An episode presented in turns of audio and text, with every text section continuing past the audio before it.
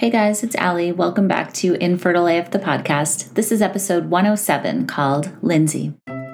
Hey everyone, it's Allie and Blair, the co-founders of Fertility Rally, and we wanted to tell you about an amazing event we're hosting on Saturday, April 17th. The event is called Fertility Rally Live, an all-day virtual celebration of the infertility community for anyone and everyone building their modern families and seeking empowerment, education, support, and community.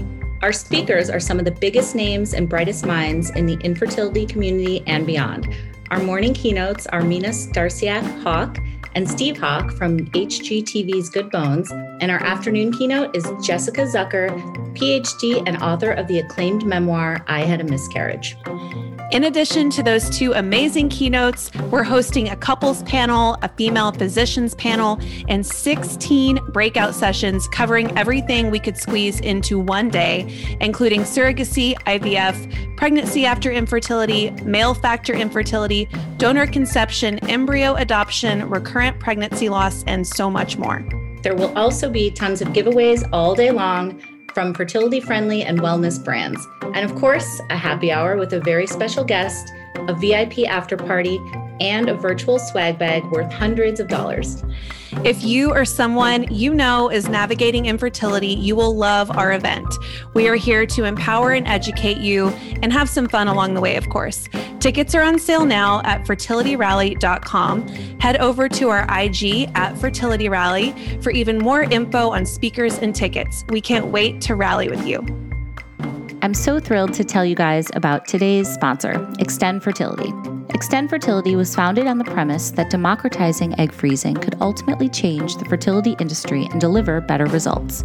Their co-founder, Dr. Joshua Klein, was actually my doctor, and as you may have heard me say when I interviewed him in episode 36 of this podcast, he's brilliant and supportive and overall awesome. Dr. Klein observed that IVF's success rate was low for women over 40, and its high cost was disappointing for doctors and patients alike. Dr. Klein saw the opportunity to help women think more proactively about their fertility. He believed that if more women could access their younger eggs during the IVF process, more women would see successful outcomes. He founded Extend Fertility, which began offering egg freezing at 40% below the national average cost. By 2017, they were the largest egg freezing practice in the nation, and today, they've expanded to offer a full range of infertility services, including IVF in a small practice environment that is more personal, higher quality, and data-driven. To make an appointment or to see more, go to extendfertility.com and tell them Infertile AF sent you. Thanks, Extend. Okay, guys, so I want to tell you about Lindsay Fisher, who is my guest today and who also happens to be a good friend of mine. Lindsay is an author of two books. One is called The House on Sunset, and one is called The Two-Week Wait Challenge. She is a former English teacher. She is a domestic violence survivor, and now she is an advocate for this community and a very big champion of self-care, which we'll talk about. So she's going to tell us today about having her twins, which did not come easy for her. So I'm going to let her tell you all the details. I don't want to give too much away, but I do want to thank Lindsay for taking the time. And without further ado, this is Lindsay's infertility story.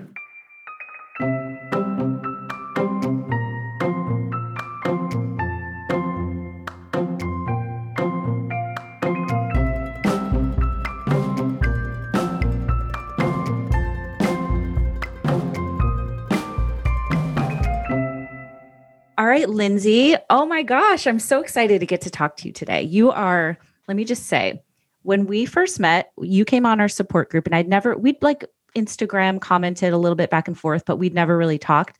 The minute I met you, I was like, I love this woman. Like you just you exude something that I really felt connected to. And it doesn't happen very often, but I was like, I love her. Like I felt so like comfortable around you and just, I was so excited to finally have met you and now to call you a friend. So just thank you for that. And I'm so excited to do this. I don't even know how to follow that up because that was the sweetest thing. So thank you. It's true. I don't say that very often. Like I just, I don't know, you're just very, very real. And I felt like an instant. I think it's also like that TTC sister vibe that we have, that instant bond anyway with people in our community. But with you, I really did feel it very strongly. And like, I feel like I trusted you right away. And we've had some good DMs just like about real shit. And I like that and I appreciate it. Yeah, I think that's kind of my, and I hate to call it like a shtick because that's not really what it is, but that's kind of how I. Yeah, it's not really like with like a top hat and a cane, right? Yeah, but I think the thing that I have found through all of my story, which I know we'll get into, but is that being authentically myself and just being really honest about where I am and who I am makes people feel safer around you, because if they can see your vulnerability, then their guard can at least be down a little bit because they're not worried about your intention. And so that's really kind of how I come into conversations, is trying to make sure people understand that like I am just as, and not necessarily impacted, but under like there's an empathy there for whatever trauma people have been through, because I have been through so many different types of trauma in my life. Yeah, you have for sure. And we're going to get into all of that. But I think the empathy piece is so important too, because I've said this before, but I think I'm so much more of an empathetic person and a non-judgmental person having gone through infertility. Would you say the same about yourself? 100%. I think going through infertility, you know, it humbles you to a level of like, you have this different understanding of suffering. And I hate to, you know, say it that way, but truly it's like, you know what it's like to be at the lowest of lows. And so when you see other people in that same place, even if they're making different decisions than you, or they take a different path than you, or even people that are suffering something that isn't necessarily infertility related, but you understand their grief or their mourning, you know, it's so much easier to understand that like, we're all human and we're all doing our like attempting to do our best, even if we're not at our best. And just taking that away is, it's been a really good silver lining, if you will. Yeah, I agree with you. So you've written 2 books. And again, we're going to get into all this. One is your memoir called The House on Sunset, which you sent to me. And I really, it's so good. And I appreciate that. And your second one is called The Two-Week Wait Challenge, which came out in 2016. So we'll talk about both of those things, but let's start at the beginning with you. Were you somebody that was like, I always want to be a mom? I think I was busy being so opinionated on a lot of things that I didn't even think about it. Okay. What do you mean? Okay. So I just think that like, I have always been a very independent, strong-willed person. If there's something that I want to be doing, I'm going after it. And that's the Capricorn in me, I think. Mm-hmm. So because like parenting wasn't something that was right in front of me, right? Mm-hmm. Something that I could achieve at that moment, it wasn't necessarily on my radar. Does that make sense? Yeah. Okay. So there's kind of that. I think I always just assumed I would be a parent because there was never a time where I was like, ew, gross, I don't want to do that. It was just like, yeah, that's coming later. Yeah. So I didn't do a lot of playing with dolls. I didn't do a lot of like mom sort of like play. I was much more outside and kind of a tomboy and getting dirty and, you know, razzing the neighbors. Yeah. That's why I was too, like digging for worms and like, yeah. Yeah, playing soccer. We're Midwestern girls, right? Did you grow up in Missouri? I did. I've been born and raised in St. Louis. The only time I've really lived outside of St. Louis is when I went to college, but I moved to Springfield, Missouri, which is small. So so the Midwestern in me was always kind of taking advantage of our weather when I could, right? Mm-hmm. You can either be outside or you can't be outside. So, so tell me about, did you know anything about fertility or like, what was your sex ed education like? You know, don't have sex because you can get pregnant and here are the consequences of having sex. And it was all of the, you know, worst case scenarios that they want to present them to you as. Like, you don't want to be a tramp. Yeah. You don't want an STD, right? Or they call them STIs now, but that's what they said back then. So, exactly. So, I mean, that was really my sex education. I, you know, even more detailed than that, like when they first introduced you to the concept of like a period, you know, it's just like this mysterious thing that they tell you is going to happen to you and they don't explain the cycle of it in any capacity. So it's like, I'm going to have my period. And when I do, that means that I can get pregnant. And so I shouldn't have sex. Like that, that's what was in my head. Right. Yeah. Okay. So fast forwarding, can we talk about how you, I know we're fast forwarding a lot in your life, but can you tell me how you met your husband and when you guys started to try to make a family?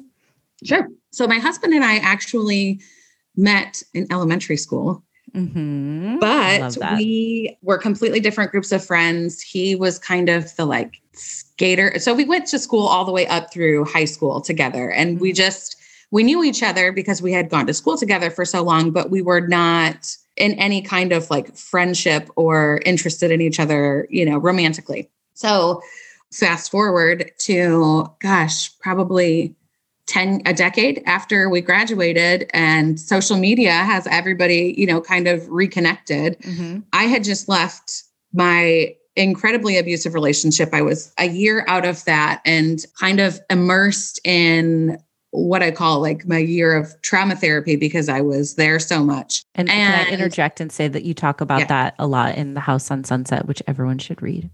Yes. And that is really all that story is. Mm-hmm. I wanted to be as open and honest as I could about the previous relationship to my marriage, because that was another trauma in my life that sort of reshaped a lot of who I wanted to be moving forward. So when we met, I was in trauma therapy, but the funny thing is he just posted on my Facebook wall. We had reconnected on Facebook. We really didn't talk all that much. There was an occasional banter.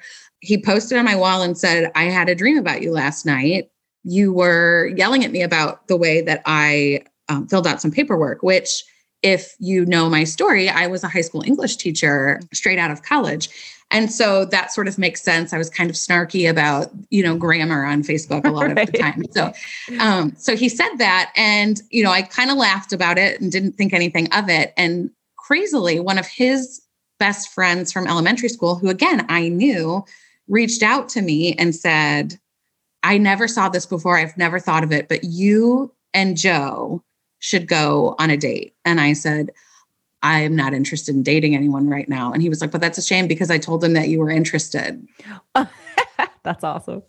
So we ended up going on what I don't want to call it a pity date, but it was kind of like a guilt date. Like I felt guilty because I thought that he thought that I was interested. So I thought, I could hang out with him. Anyway, we ended up at his house. But wait, don't you feel like that's the best way to go into a date? We were like, I don't give a shit. Like, yes. Yeah. And I'm sure you were exuding nonchalance and was probably like more attractive too. Yeah. Well, I was so nervous. Like I didn't want to be in public because of everything that I had been through. And I knew my anxiety would be high. And I thought if it was just the two of us and less noise, that would be okay. So I actually went like in the middle of the day to his house. He was babysitting or dog sitting his sister's dogs. So we had 4 dogs in the house, me and him. I had 1 beer and left, but I swear to you in the car, I was like, I'm going to marry that man. Whoa. What was it about him that made you think that? It was his presence. It was sort of like what you described earlier. It was just this feeling of calm that I instantly felt when I was with him that I had never experienced before. Yeah. That's also what I felt about you, Lindsay. I was like, I'm going to marry this girl. Yeah. You were like, I love her. In another life. I was like, I just felt like there was something very special about him. And it wasn't what he told me. It wasn't the way that he like, you know, tried to like razzle dazzle me. It was just him being him and me feeling like that was a safe space for me to be me. Yeah. Just a feeling. Mm-hmm. And that must've been so important after the trauma that you'd been through, right? Yeah. It was terrifying as well. It was a situation where it was like, I really want to try this, but I wasn't sure that I trusted myself. But fortunately I had a therapist who kind of walked that line with me. So that was also another reason that when I had that feeling about him, even though it was unexpected, and I was interested in kind of furthering, like developing a relationship with him very slowly in the beginning, but knowing that I had somebody else that could walk that path with me that was kind of an expert was delightful. When did you guys know that it was, you know, you were going to get married? So it was slow until it wasn't. And I mean, that's the best way to describe it, right? Perfect. Yeah. I was just, you know, digging my heels in for so long. And, you know, I was like, I just want to be friends. I just want to, you know, like, let's see how this goes. I don't know how I'm going to freak out. And then, you know, I thought there was going to be a moment where I was like, this is too much for me. I need to bounce. And that moment never presented itself. And so I would say it was probably who we were only dating for 3 months, and I had figured out that I was in love with him. And that was the fastest that happened. And again, if I didn't have kind of the support that I did, it may have taken longer. But in the context of our relationship, because I had that, I think it naturally kind of evolved and progressed a little bit faster because I was able to check in with an expert on what I was doing and how I was feeling. Okay. So, that makes sense. Yeah. So we were, 3 months in when I think we started saying, I love you. I moved in with him. We were a little bit older. We were, I think, 28 when we've been together for 10 years. So I was 28 when we started dating.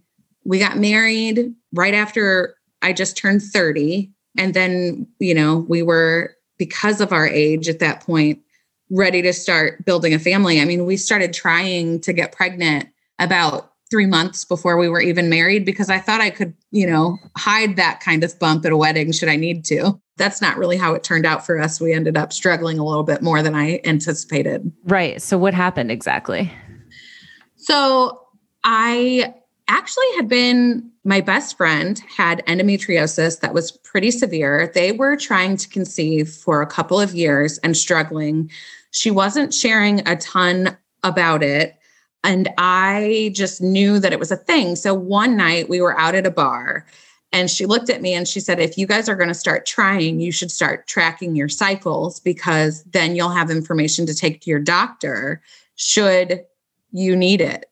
And at the time, I didn't necessarily take that conversation as something that would really be helpful to me, because, I was like, how could she say this to me when I'm just starting out? Like, let's be optimistic. But right. Now looking back, I know that it was from a place of grief and from wanting to help me.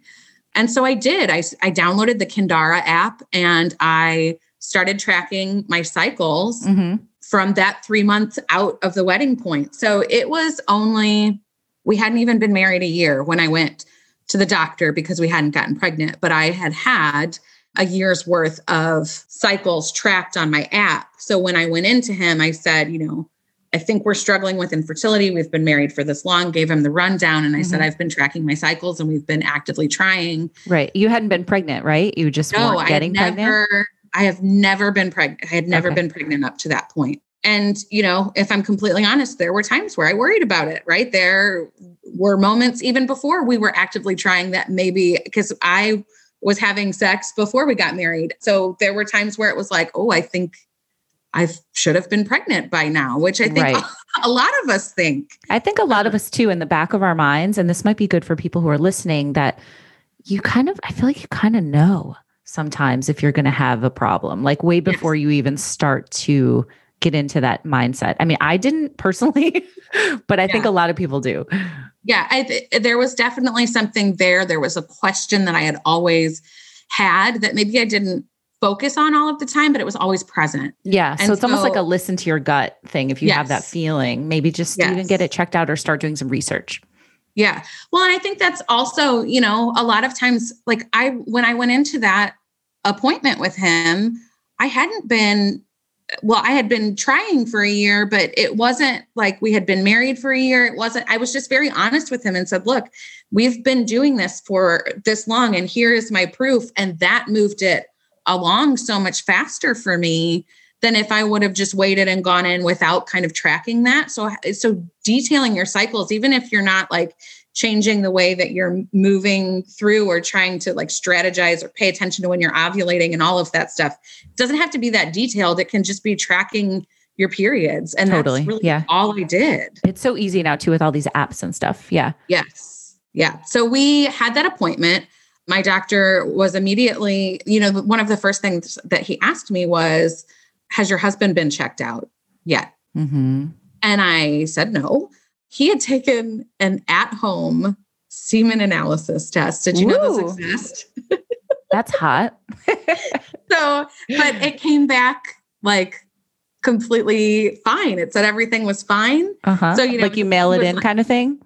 Yeah. Well, it was just all of the numbers are good. You don't have any concerns. So we just didn't think it was him. We just thought it was a problem with me because he had taken this at-home test. And my cycles progressively started getting more and more out of whack. I attribute that to stress, at the time, I thought that there was something else going on with me, but I had always been really consistent. And this was the first time in my life that they hadn't been. So we suspected there was something going on with me. But when I told my doctor that is what we did, this at-home semen analysis, he kind of laughed at me and he goes, I know that there are some really great advances in female reproductive, like you can take an ovulation test at home that's pretty accurate. That's not the case with men's fertility. He needs to go be seen by someone else that's actually professional. Okay, yeah.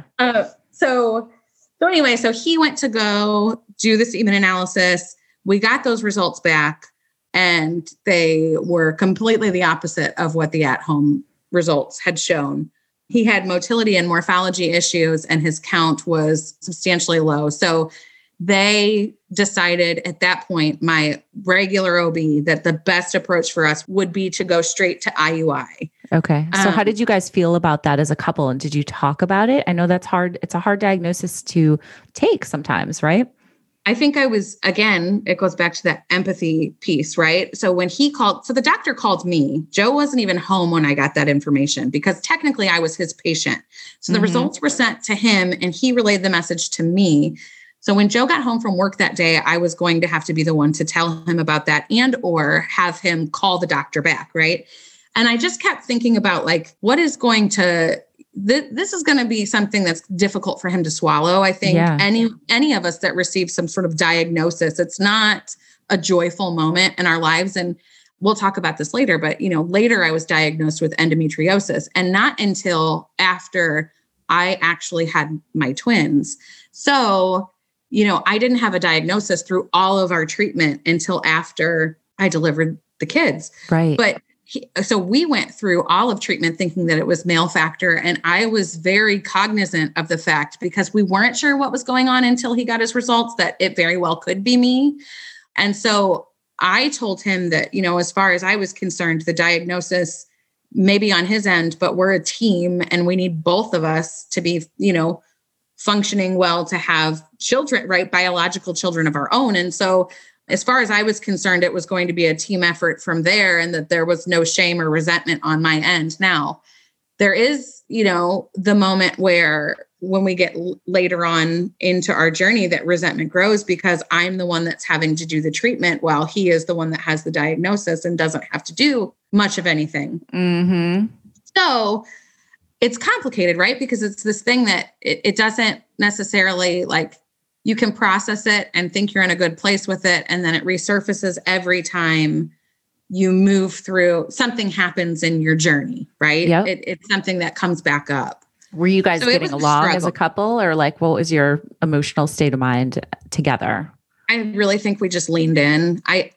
For me, it was one of those things where even though I resented him, there was no good use in, arguing about that or making him feel shame or guilt about it. It was one of those things where he already had enough to process on his own. So I could process my own feelings, if that makes sense. Yeah, that makes sense. Mm-hmm.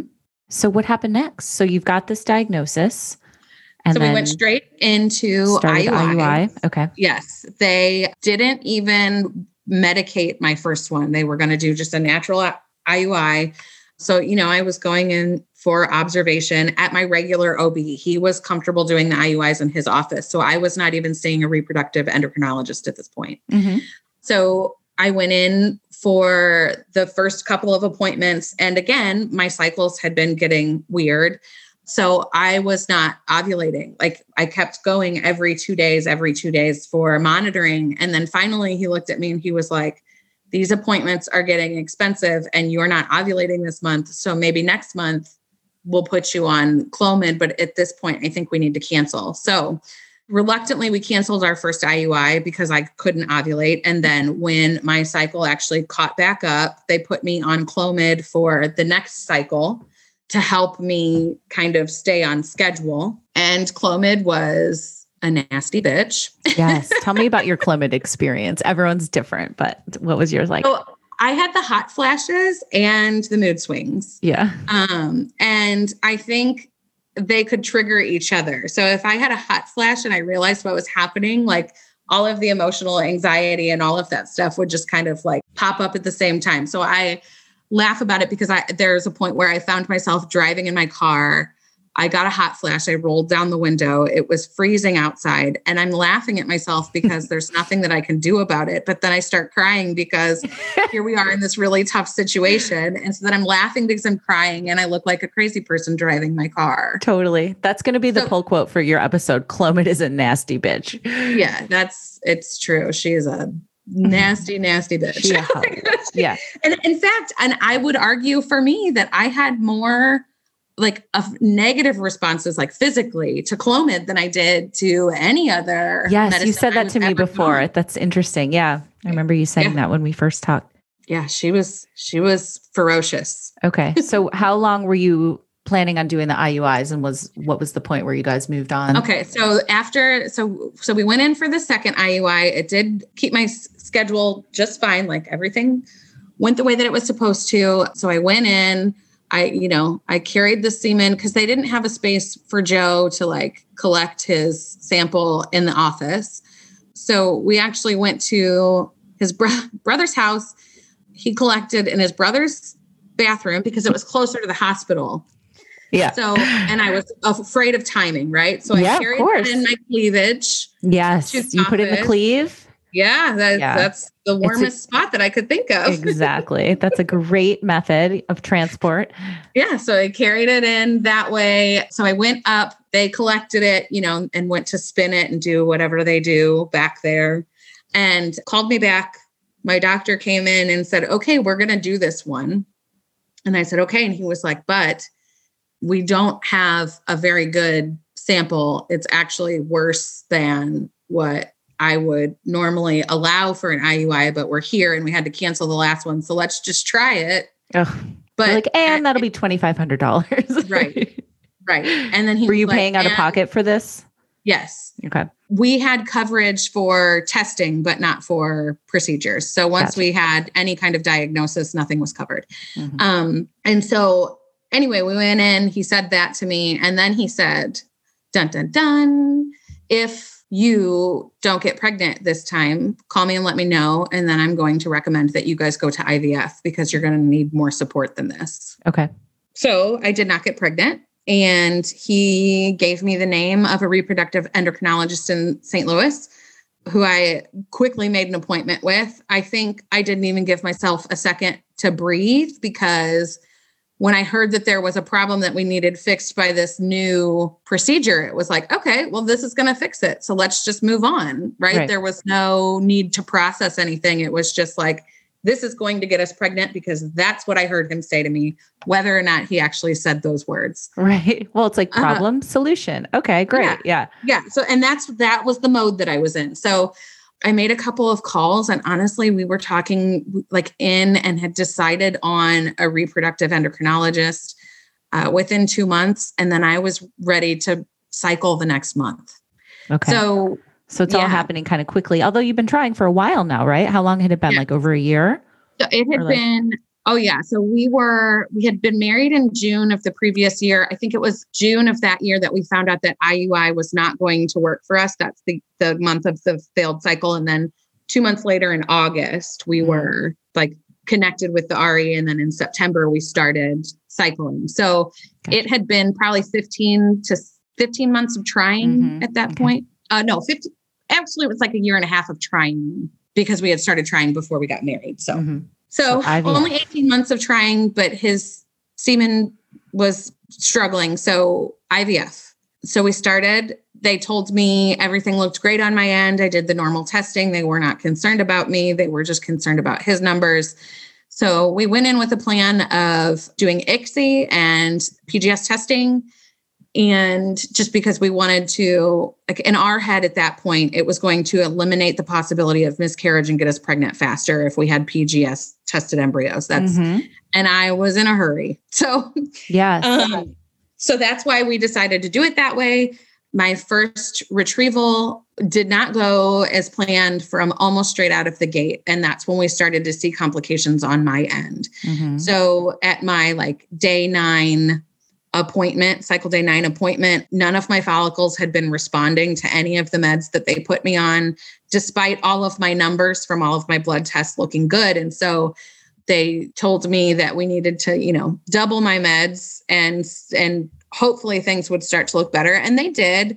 So when we got to retrieval, after that kind of rocky start and a lot of pumping me full of really high doses of meds to get me to react quickly, I had 22 follicles, 18 of them were mature, 12 fertilized.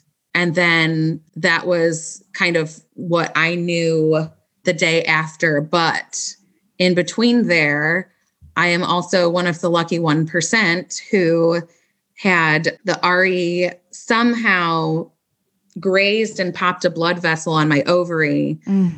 So I had internal bleeding that resulted in hospitalization. It's the worst pain to this day that I've ever been in my life. Oh my God. What did it feel like? I don't even know how to describe that level of pain, if I'm being totally honest. I couldn't even put words together. By the time we were at the ER, I was like gasping for air just to process the pain that I was in. It felt like I couldn't breathe. It literally was taking, when people say the pain, like, you know, the pain takes like your breath away. That's exactly what it was, but it was more of a gasping, struggling, not just like a moment where I couldn't catch my breath. Oh my God. Were you like, what the hell's happening? That must've been so scary. So when I left retrieval, you know, you're still kind of loopy and out of it. And I was on the way home and I didn't feel great. I kind of felt nauseous, but it was my first one. So I didn't know what to expect. It wasn't until a couple hours later that it started to get, you know, the pain progressively got worse because the internal bleeding hadn't stopped. So more and more of my abdomen was being filled with blood. So I was feeling more and more pain. So anyway, I finally decided that, you know, I needed to call the doctor when I couldn't walk to the bathroom. Like I just couldn't get myself off of the couch. And so I called and they were like, yeah, we'll call you in a prescription of Tylenol, but this could just be, you know, cramping. They don't know your pain tolerance. And some people, I have a pretty high pain tolerance, but I didn't vocalize that. And so they sent me in a prescription of Tylenol. Joe went and picked it up. I took it. It did not take any of the pain off. And by the time I went to bed that night, I was in bed and I started to kind of seize like that gasping that I was talking about. So then he was like, we need to go to the emergency room. This is not okay. Well, it was because the internal bleeding had reached the point of like hitting my diaphragm. Oh my God. And so my body thought that I was drowning. So that's why I was gasping. Yeah. Oh my God, Lindsay. Crazy, right? Yes. So that's my first retrieval. And then the next day while I'm in the hospital, like the next morning, because they sent me, like the hospital that I went to didn't even have experience with what I was going through.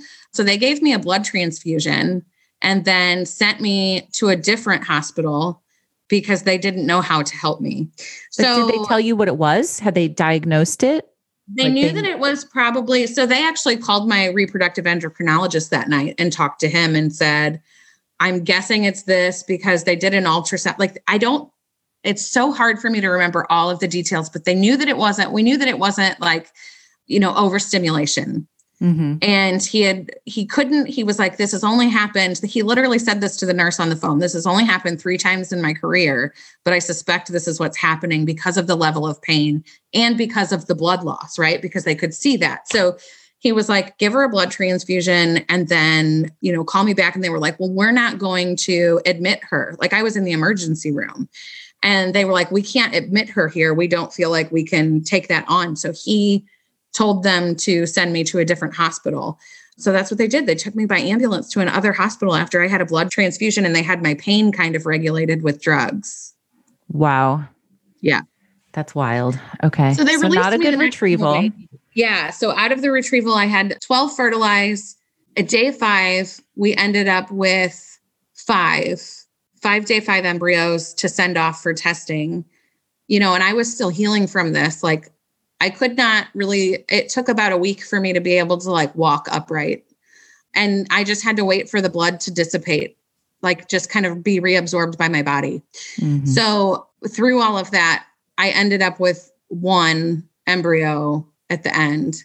And that was a hard pill to swallow because from the beginning, I had been told that, you know, I had the ovarian reserve of a 17-year-old and all of these other things and how it was going to be so easy. And Joe and I had always anticipated having more than one kid. Mm-hmm. And so when it came down to us only having one embryo, I knew that we were, you know, it was only one shot. We didn't even know if we were going to get pregnant. And the rug had just been pulled out from under me because of all of the complications. I was not as confident going into a transfer as I had been going into that retrieval.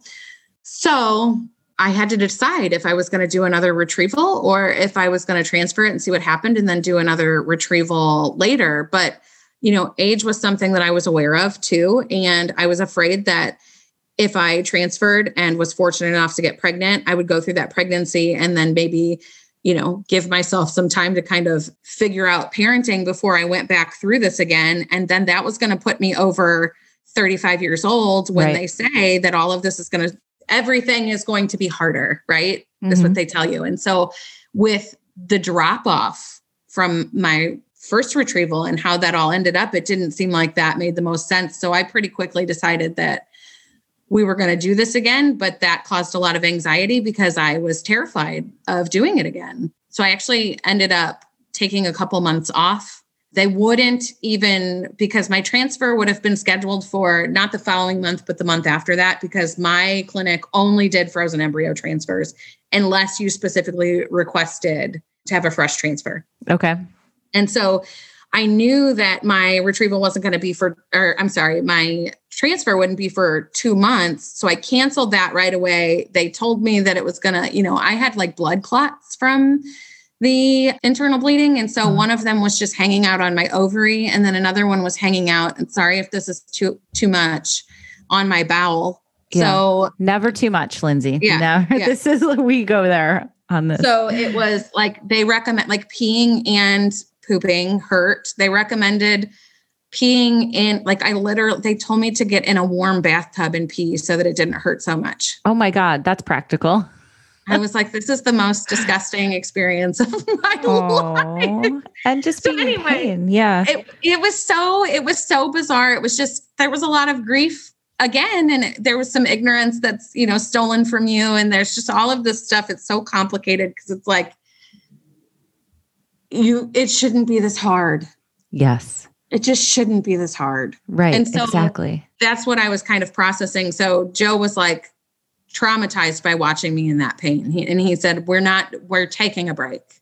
You have got to heal from this. I cannot watch you push yourself through this. And we really leaned into each other and were very honest through the entire process about if and when somebody needed something, right? We were a team. And if he noticed that I was struggling, he was going to tell me. And it wasn't always an easy conversation. And his voice may have trembled, but we made it. And so we decided to take a break and I wanted to, so we were looking at, you know, December or January as when we would go back in. And I didn't want to do it for the holidays. I just couldn't imagine having an outcome that was less than stellar and trying to process Christmas and Thanksgiving and my birthday is right then, and then New Year's, and just doing all of this, you know, this time of year when you are surrounded by friends and family and it's supposed to be joyous. I couldn't imagine cycling through that and being okay. Yeah. So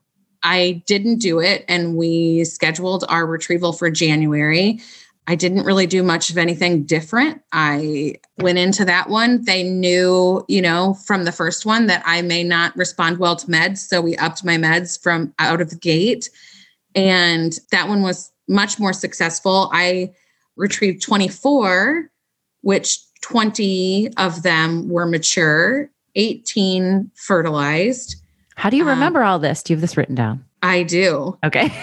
Isn't that crazy? No, it's not crazy, no, but I'm like, I don't remember any of the numbers. And I realized that when I recall like my numbers, I'm always saying different ones. And my mom actually was like, you know, I've been listening to your podcast. Like you got to get your story straight. I don't remember. Yes. Cause you block it out.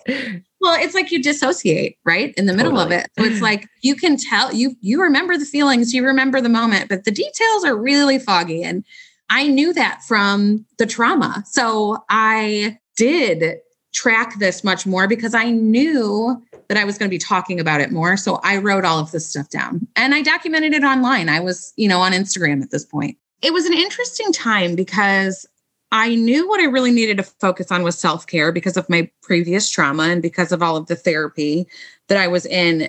And despite that, you know, just because you know that self-care is important, it doesn't necessarily mean that you feel any different about wanting to do it. And so I was just really so focused on making sure that I was showing up for myself in that time frame. And I think one of the things that I maybe tricked myself into believing, though there was really no reason to believe it, is that I was going to, at some point, if we had the results that we wanted, which was to conceive, I wouldn't have the opportunity to take those couple of months off. And because I had already scheduled that retrieval out, it really did sort of feel like a reprieve, but it took a while to get my head right there. So I was really in a good place mentally going into the second one because I utilized every moment that I could in kind of like, I don't know, self-help sort of stuff. Mm-hmm. What did self-care look like to you at that point? Like what kinds of things were you doing? Through IVF, I always had a gratitude journal. That was something that was really important to me. You know, infertility takes a lot of reasons away from you to be thankful, or at least it shifts your perspective, right? And your lens. So the things that are the most important to you or the things that are really impacting you are so hard.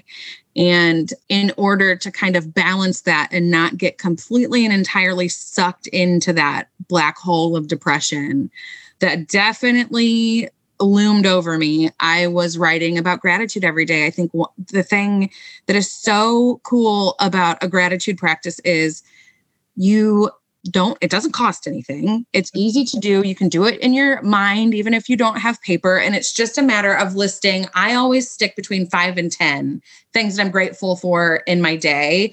So that was a really big one. And I would just write it down before bed to remind myself that despite everything else feeling completely and totally shitty, there were good moments. And that helped a ton. I was also trying to stay a little bit active. I was kind of trying to nurture my body and detox it from all of the IVF drugs. And so they're really basic things. I think a lot of people, when they think about a self-care practice, they think of these really huge, you know, events or experiences. And that for me, especially when you're in a state of trauma, just is too unrealistic. There's no way that I'm going to stick to that. But if I can stick to these other few things that really don't cost me much besides a little bit of my time. And also that time then is dedicated to me. So if that's the only cost, then it's worth it, right? I see the value in that. So that's why I kind of stuck to the basics. Yeah. So the month that the 2-week wait challenge came out was the month that we started IVF. So I actually wrote the 2-week wait challenge before, I was in the middle of doing IUIs and it was one of those situations where when I found out that was our game plan, I immediately went into kind of fix it mode. What can I do to better prepare myself for what's coming forward? And so I started scheduling out my own self-care because self-care was something that I was talking about before then because of my therapy. And so I wrote it in... This is going to sound nuts. It took 6 weeks to get it together, but I wrote it in 2 days. That's so fast. Yeah. And so impressive. Yeah. Well, it was, the thing about the 2-week wait challenge is that it's not a lot of reading. It's more about the activities and what you're doing. And so there were a couple of pages of content per, day, because it's a 14-day breakdown of the 2-week wait and self-care activities for you to do to kind of help yourself navigate it, give yourself something to look forward to as a distraction and a positive one, as opposed to, again, going into that dark hole that I just talked about. And so I knew going in to IVF that I was going to need that. So when I wrote the 2-week wait challenge, I was also curating my own self-care. So it kind of came out naturally because I was so focused on it. Right. I mean, it's not like writing a novel in 2 days, but there's a lot of thought that goes into this and organization. And like you said, curating kind of these activities and these challenges, these positive self-care challenges. So that's kudos to you for pulling it together. Thanks. So were you were using your own guide, obviously, as you're going through it then, right? Oh, yeah. Yeah. This is the reason that I wrote it into a book is because I wanted to be able to support people as much as I possibly could. But I knew that access to me would be limited, even if I had a gazillion followers on social media, and that, you know, putting it somewhere, like putting all of that content that I was doing for myself into a book became a way for people who always asked me later on, like, well, what do you do? Or how did you cope? I'm like, well, this is exactly what I did. Like, this is who I am. So it was pretty natural to write. Yeah. So let's go back to your chronology. So then, okay. So the new year comes around, and then what happened? So the new year comes around. I started cycling pretty quickly. Our retrieval was at the end of January. They changed my meds a lot because of my lack of response to the first retrieval. So they upped my protocol, basically doubling almost all of my meds that I was on. And so it worked really well. I responded from straight out of the gate, and that retrieval, so we don't get too bogged down in numbers. With the last one, I had 6 PGS normals, or I'm sorry, I had 6 to send for testing and came out with the 1. And with the second retrieval, I sent 5 for testing, and 3 of those came back PGS tested normal. Okay. So how did it feel to get those results? It was I was ready to be done with retrievals at that point. Like, okay, we got it. Yeah. I was like, this is a comfortable space for me. So we started talking about transfers, and I said this before, but my specific clinic only does frozen embryo transfers unless you specifically request a frozen for some reason. Mm-hmm. And so a fresh. So I knew that they were not going to do it the next round because, you know, I wouldn't have been able to do it the next month because I sent them for PGS testing and the timing didn't work out to get the results back and cycle. So I scheduled my first IVF transfer for March of 2017.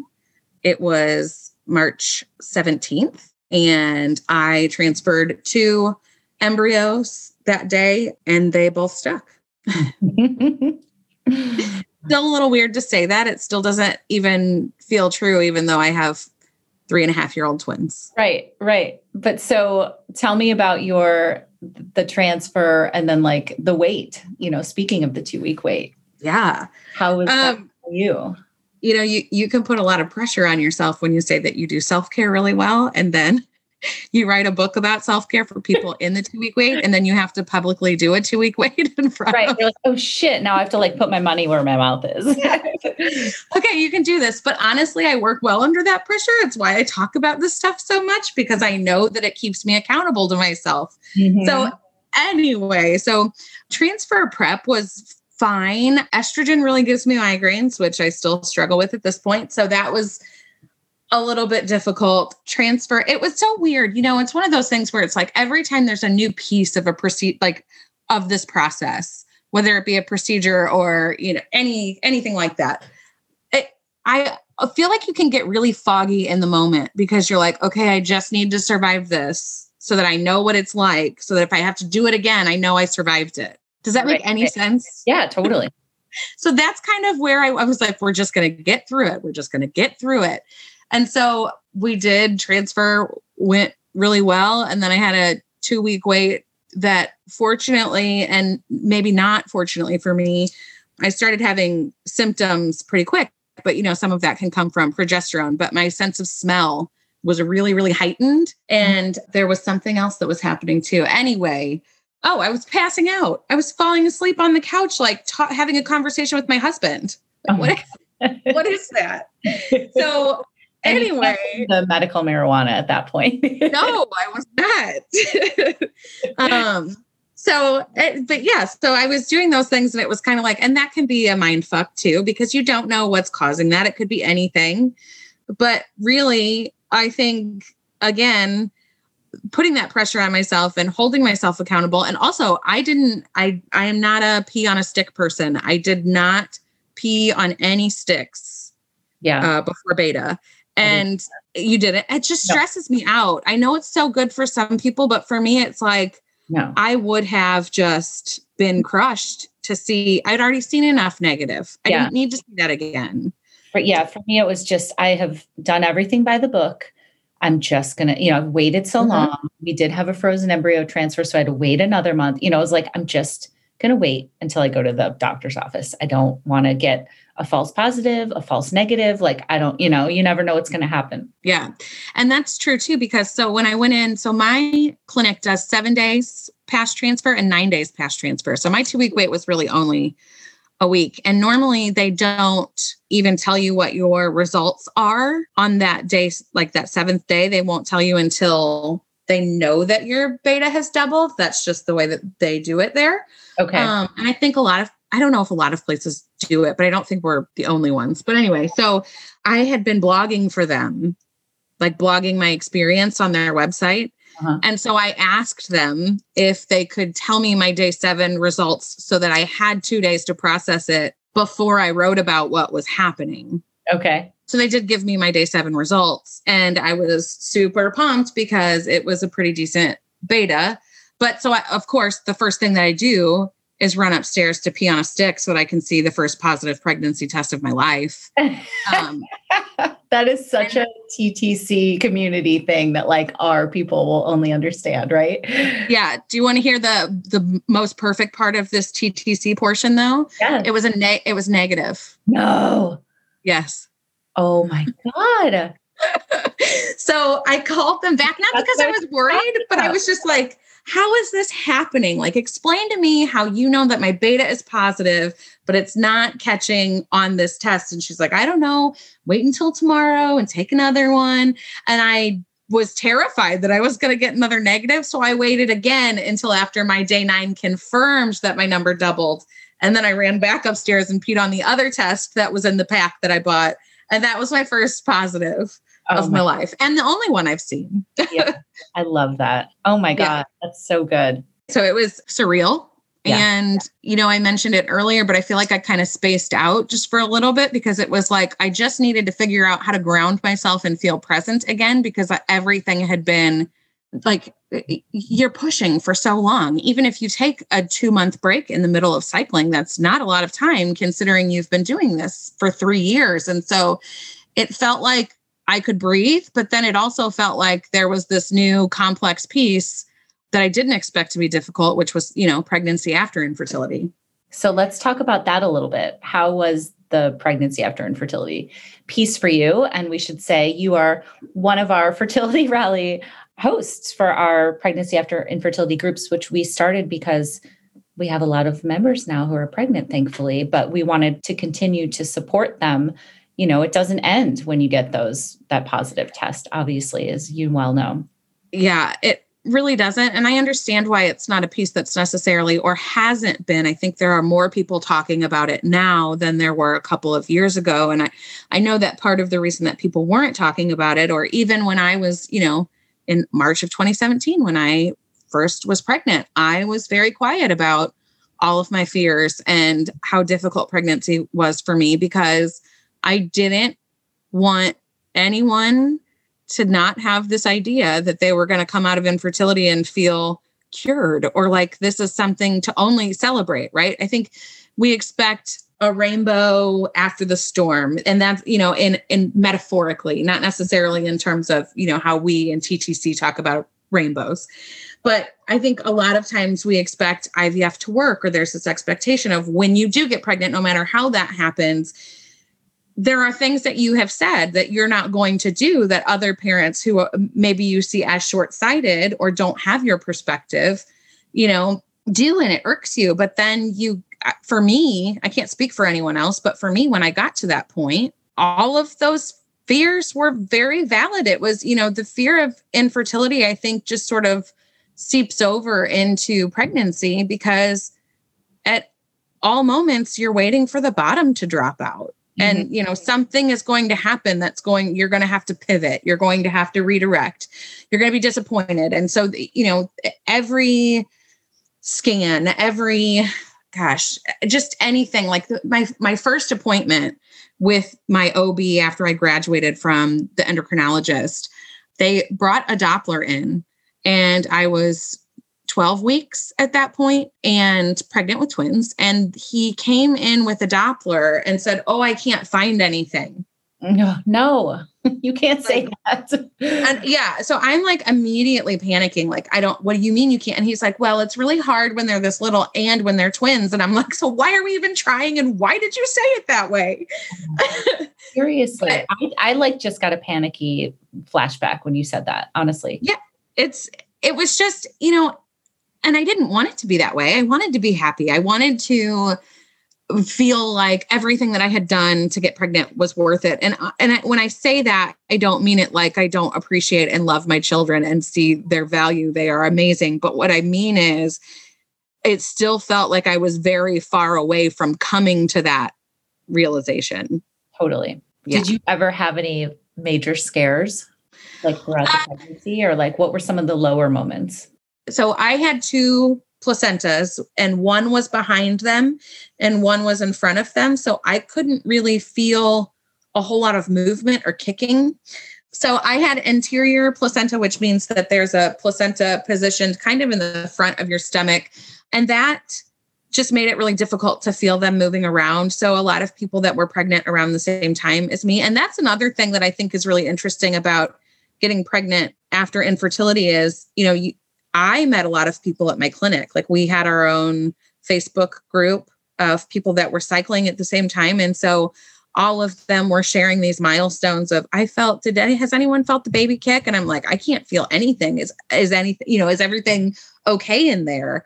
So that kind of stunk just because it was an uneasiness. And then with the Doppler situation on the very first appointment, I couldn't bring myself to get one because I knew I'd get it home and not be able to hear something and just think doom and gloom, just like peeing on sticks. I couldn't use a Doppler. So, right.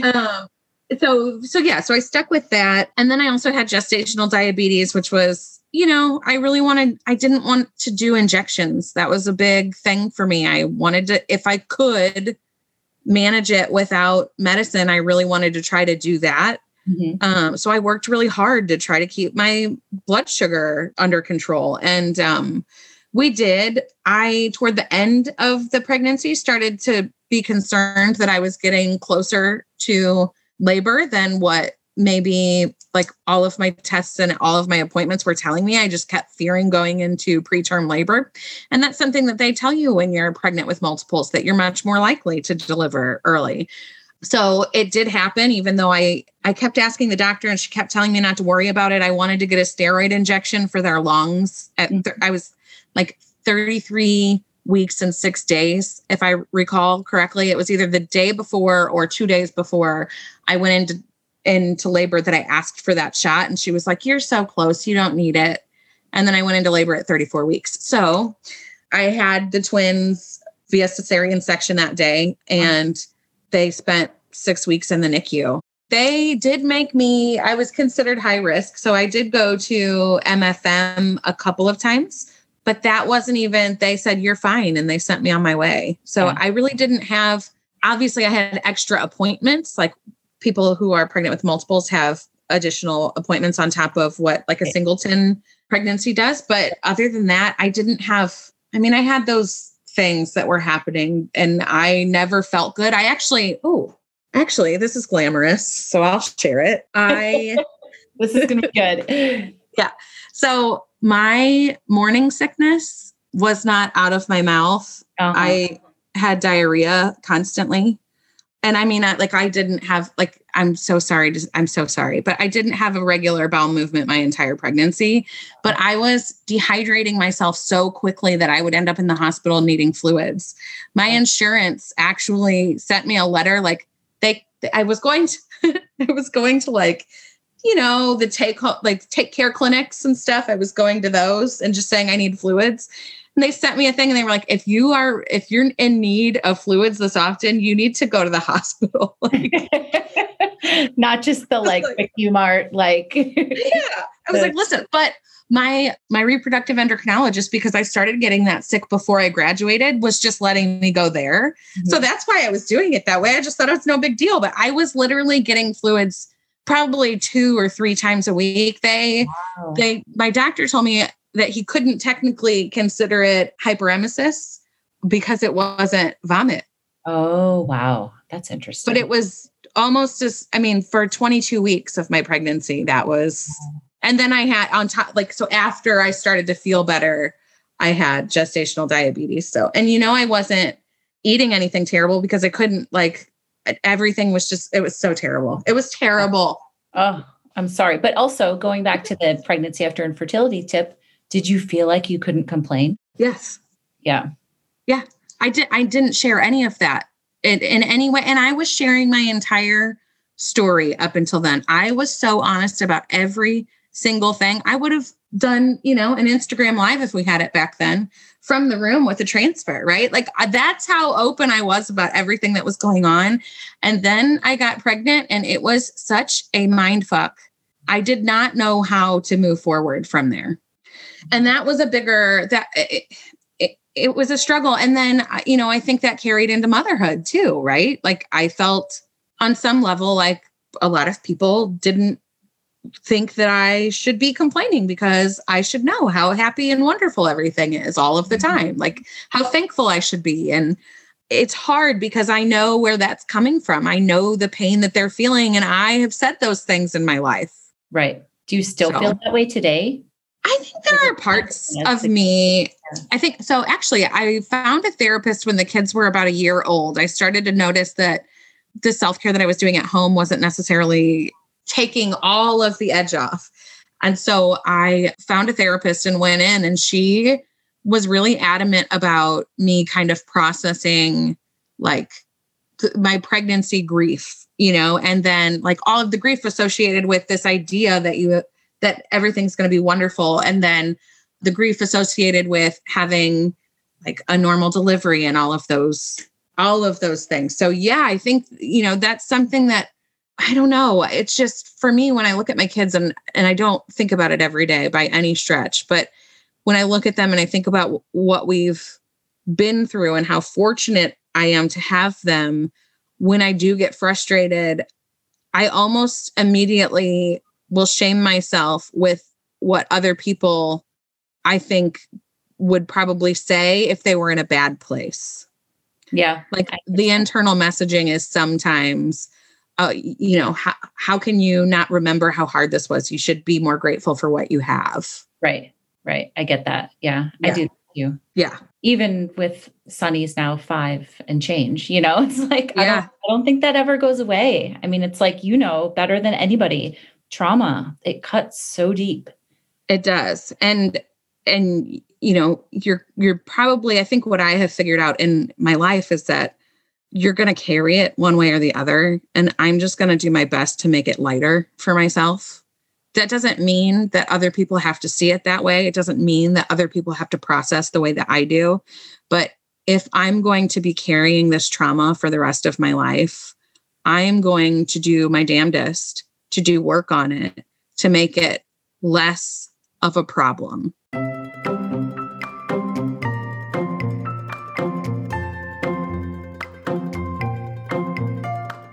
All right, everybody. Thank you so much for listening to this episode. And also, you can see Lindsay Fisher at Fertility Rally Live, which is happening on April 17th. So if you haven't gotten your tickets or you don't know anything about it, definitely follow us on Instagram at Fertility Rally or go to fertilityrally.com and you can see our entire lineup. It's a full day virtual event of panelists, breakout speakers, keynote speakers.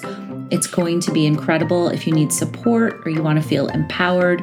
We have people talking about everything from surrogacy to egg donation to freezing your eggs to IVF to adoption, and so much more. So we'd love to see you guys there. Come and rally with us. Also, if you can't make it to the live event, if you get a ticket, you have access to all the talks for 30 days afterwards. So definitely check it out at fertilityrally.com and on Instagram at fertilityrally. Thanks, guys. Talk to you next time.